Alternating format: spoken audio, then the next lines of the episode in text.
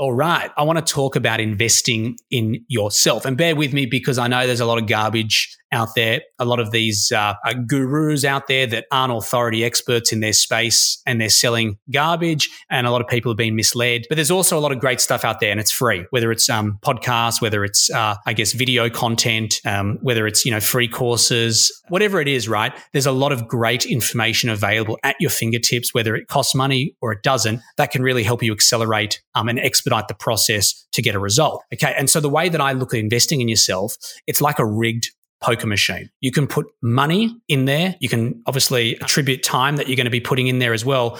And you can control the effort that you put in, which will then lead to the outcome that you get. Okay. So hear me out. If you go and play pokies, right, an actual poker machine, and you put money in the slot, you've got no control over the outcome. You're guessing. You're relying on their algorithm or whatever they've got going on in the back end to generate a result for you. It's complete gambling. Okay. If you're punting on a horse, right? Unless that is fixed and you know it's fixed, right? But let's say it's not. You're punting on this probability of you getting a result, okay? And so that return on your investment, right, is a gamble. But if you look at investing in yourself, right, as a rigged poker machine where you put money and time in and you can control your effort to execute and take action, you can then control an outcome that you're going to get. And it's pretty cool. And so if you have that perspective, it's phenomenal. And I want to give you guys some examples right now around how you can take action from anything that you are consuming. Okay.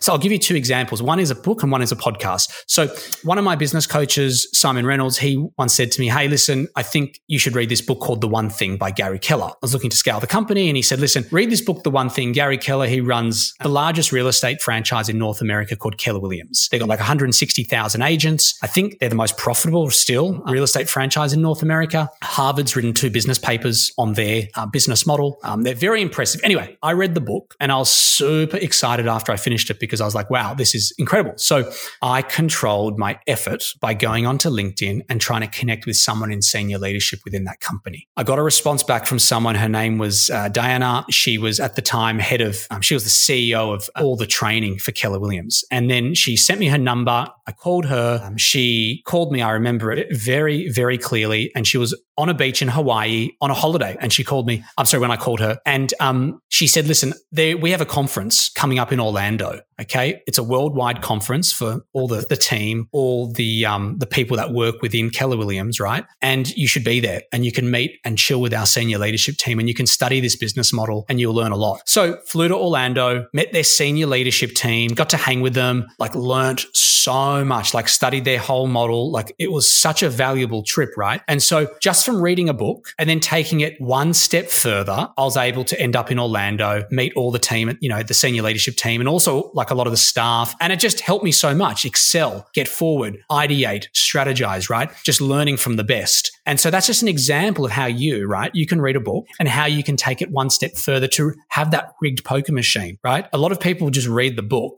and then they forget about it in three months' time or they'll take one note. So my question is like, what can you do now, right, to take action with what you're doing, okay, with the information you're absorbing to have that rigged poker machine effect? Another example is I was listening to a podcast, Tim Ferriss's podcast. I wanted to listen to Hugh Jackman. Um, I saw it pop up and I was like, this dude's cool. Um, I'd never heard him really speak via interview before.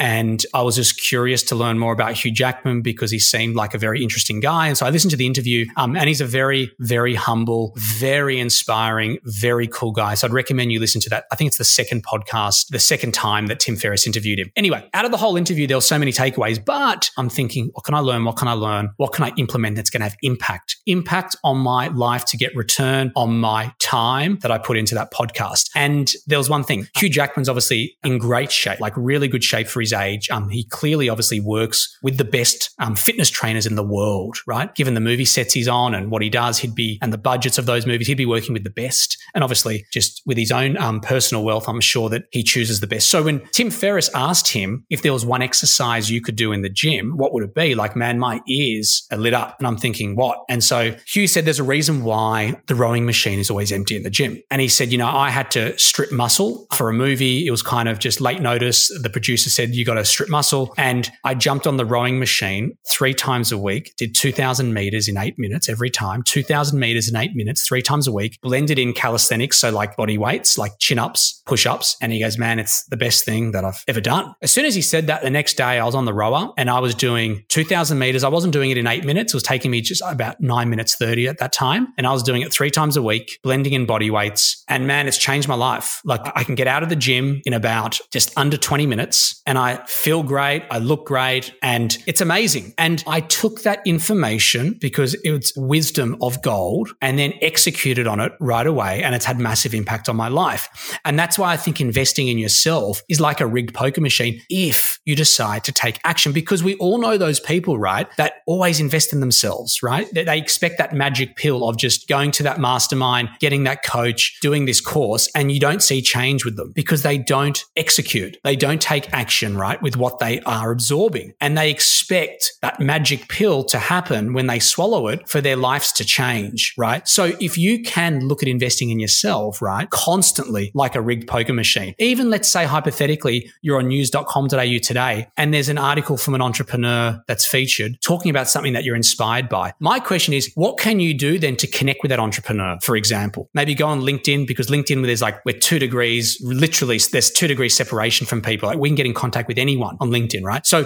what could you do to then connect with that entrepreneur through LinkedIn as an example, or even on Instagram, you could D M them or whatever.